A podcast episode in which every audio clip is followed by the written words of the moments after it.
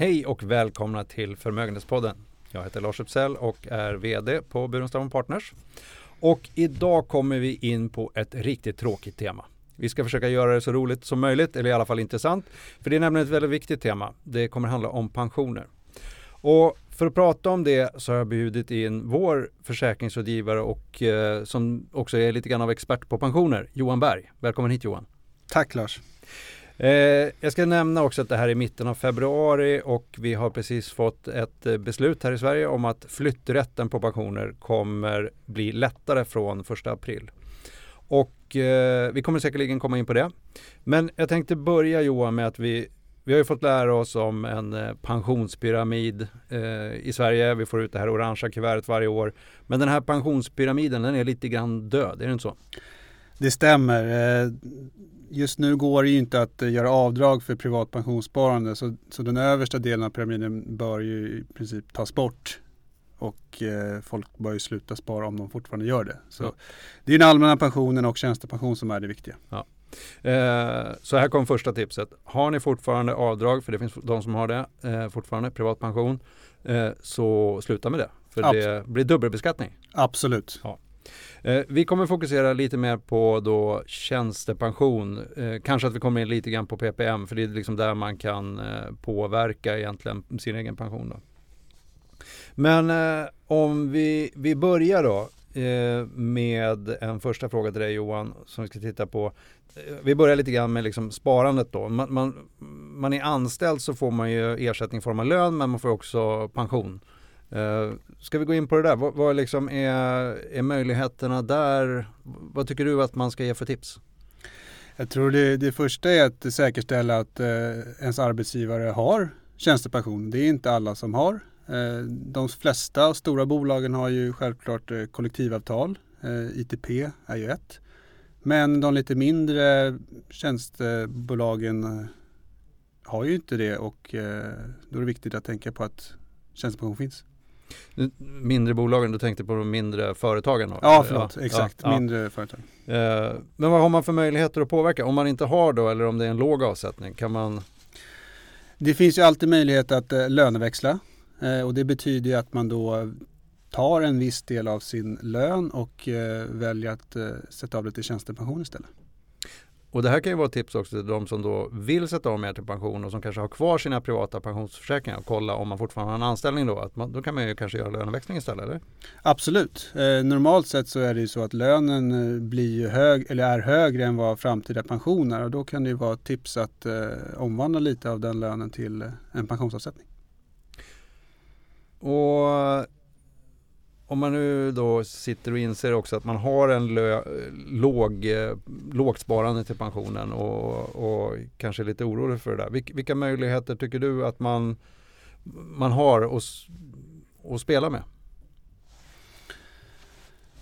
Ja, men det gäller ju att, att, se över då, är det så att man är entreprenör så finns det möjlighet att eh, avsätta delar av sin vinst i så kallat köpa i kapp. Eh, för att då, om man kanske inte har haft några högre pensionsavsättningar genom åren så kan man ju då eh, betala in lite extra. Eh, det är ju en, en, en, bra möjlighet. Just det med entreprenörer, för entreprenörer har ju en tendens till att springa iväg och bygga bolag och kanske fokusera på att ja, egentligen ta ut lön så minimalt som möjligt. Exakt, så är det och sen kan man vakna upp då när man är 50-55 eller till och med högre och, och tänker på att pensionen, den har jag ju struntat i under alla år. Och då finns det ju möjligheten, dels det här vi pratade om att löneväxla men även då att eh, köpa i kapp. Eh, och då, då, tittar man ju historiskt, vad, vad finns det för utrymmen att då förbättra sin pension. Och det här kan vara egentligen flera miljoner som man kan sätta av. Om, ja. man, om man till exempel har pengar i bolaget tänker jag på och har lyckats väldigt väl.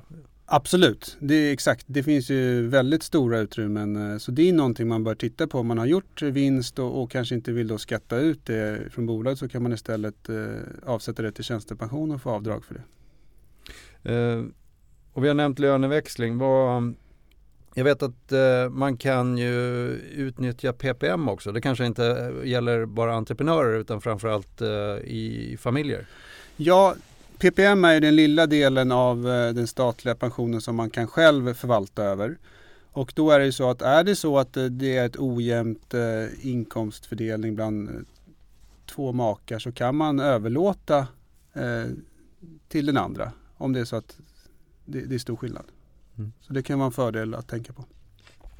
Eh, men bruttolöneavstående, kanske inte när det gäller just eh, avstående till eh, pensionssparande, alltså bruttolöneavstående av den sakens skull. Men andra typer av bruttolöneavståenden, de påverkar pensionsavsättningarna när det gäller tjänstepension?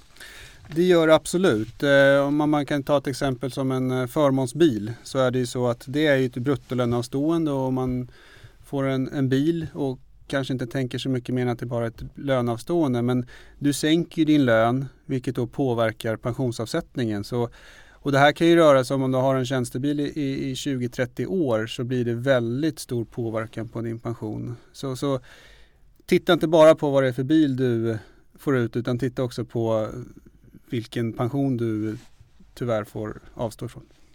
Eh, och just när det gäller bruttolöneavstående till pension, då säger du, eller du nämnde här tidigare att eh, innan vi började inspelningen att ibland så är det faktiskt så att det görs även avdrag på, lönas, eh, eller på, på pensionsavsättningen för att man tar ner den lönen.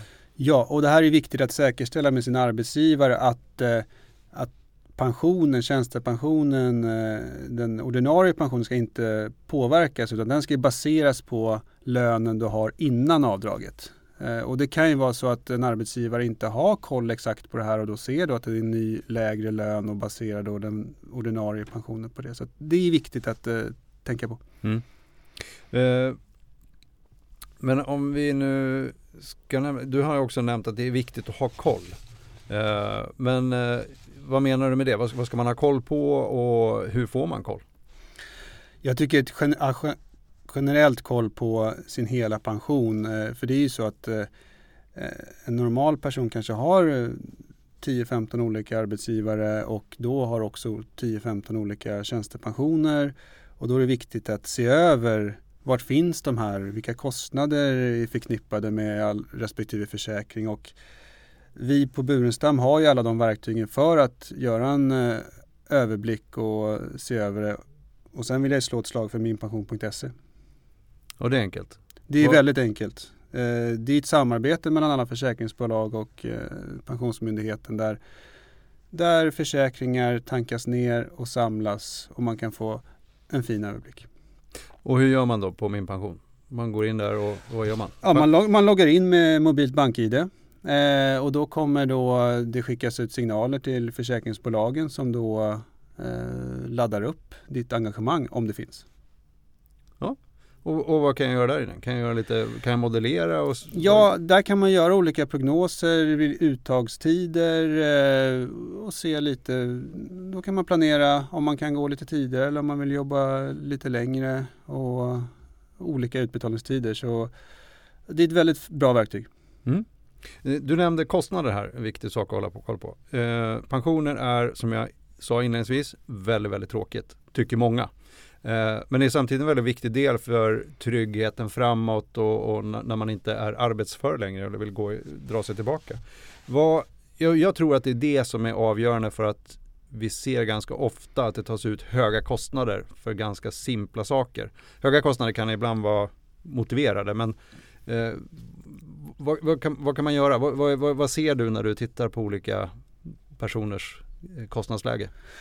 Det stämmer ju helt, helt korrekt att eh, det är väldigt höga kostnader i försäkringar och tjänstepensioner. Och det är för att de flesta tycker det är tråkigt och sätter sig inte in i det. Och då kan försäkringsbolag ta ut höga kostnader dels för försäkring, dels för fondval. Och sen har du ju mäklare som kanske inte alltid är i kundens, eh, har kundens bästa intresse och då väljer dyra fondlösningar där höga provisioner betalas ut till till mäklaren. Så jag tror det här, är, det här är jätteviktigt att titta över själva kostnadsbiten på försäkringar och fondvalen man har. Men vad kan kostnaderna komma upp i då? När det, om du tar en sån här förvaltningslösning och man har fulla avgifter på försäkringarna? Du kan komma upp på en totalkostnad på uppemot 3 Ja. Eh. Och, och, då, jag ska sätta det i perspektiv för att det, det, är inte alla som tänker på det tror jag. Men Idag är ju räntan noll. Vi fick Riksbanken igår så förlängde räntan till på 0% Och om vi då tänker att förväntad avkastning på aktier normalt sett kanske ligger på 8, kanske 8 till 10 procent brukar man diskutera. Men när räntan går ner så pass mycket, då går ju också den förväntade avkastningen ner på aktier. Så den idag ligger kanske på 4 till 6 procent. Och om vi då har en kostnadsuttag på 3 så är det en ganska stor andel av den förväntade avkastningen som ligger i de kostnaderna. Eh, så det är som du säger en väldigt viktig bit att hålla koll på. Men om vi släpper kostnaderna, för de, de, kan vi ju naturligtvis gå igenom och göra någonting åt i och med att flytträtten har blivit bättre många gånger. Men eh, förvaltningen tänkte jag komma in på. Eh, man har ju olika möjligheter till förvaltning. Eh, fondförvaltning eller livförvaltning. Vad, fondförvaltning är ganska självklart tror jag för de flesta, men livförvaltning, ska du bara säga något ord om vad det är? Ja, det är ju försäkringsbolagens egna förvaltning, man brukar säga traditionell förvaltning och då är det ju försäkringsbolaget som sköter förvaltningen åt dig. Du gör inga aktiva val utan det är ju hela kollektivet som då hamnar i samma, samma förvaltning. Eh, och vad är viktigt att tänka på där om man väljer olika livbolag? Är det, är det olika förutsättningar för Absolut. Eh, här beror det på hur eh, försäkringsbolagen har eh, skött sig eller vad de har för eh, återbäring. Och eh, vissa försäkringsbolag har ju då möjlighet att ta, ta ut större svängar. De kan ha mer aktier och onoterade innehav. Medan andra måste hålla en högre räntedel och då blir det ju svårare i dagens läge att skapa återbäring. Om räntan är noll så blir avkastningen någonstans där runt noll kanske? Troligtvis. Du, eh, man brukar kalla för ett rödljussystem, eller trafikljussystem kallas det va? Och det påverkar ju också för att om vi får kraftiga sättningar i marknaden eh, så ökar väl risken med det här. Det beror ju också förutsättningarna på va? Absolut. På, på hur förvaltningen blir framåt. Absolut. Nej men eh, så är det och det har ju varit eh, till exempel 2020 var ju ett lite mer utmanande år för livbolagen att skapa återbäring och eh, ja, det var ju, de får ju hela tiden justera, justera sin återbäringsränta. Mm.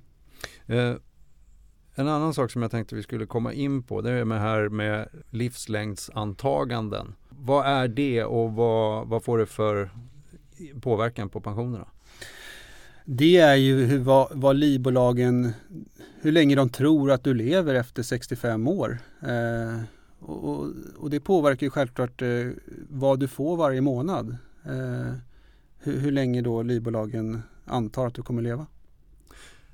Sätts det där individuellt eller sätts det liksom på, på hela försäkringspopulationen? vi ska kalla det för? Ja, alltså det är ju varje livbolag för sig som eh, sätter dessa, dessa tal.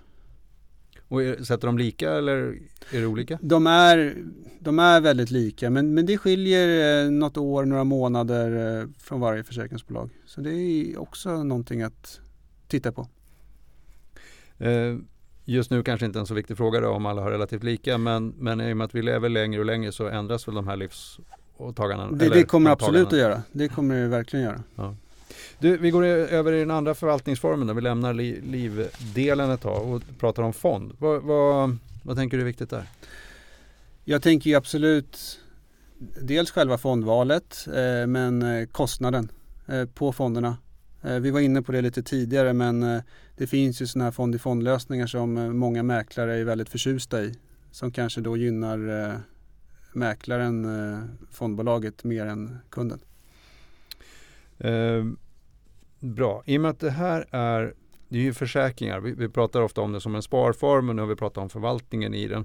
Men det finns även försäkringsmoment i eh, försäkringarna, tjänstepensioner.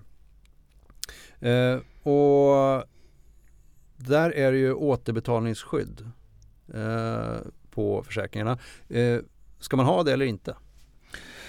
Generellt sett tycker jag absolut att man ska ha det. Eh, det är ingen kostnad att ha det, men eh, har du det inte så kan du få en högre utbetalning framöver.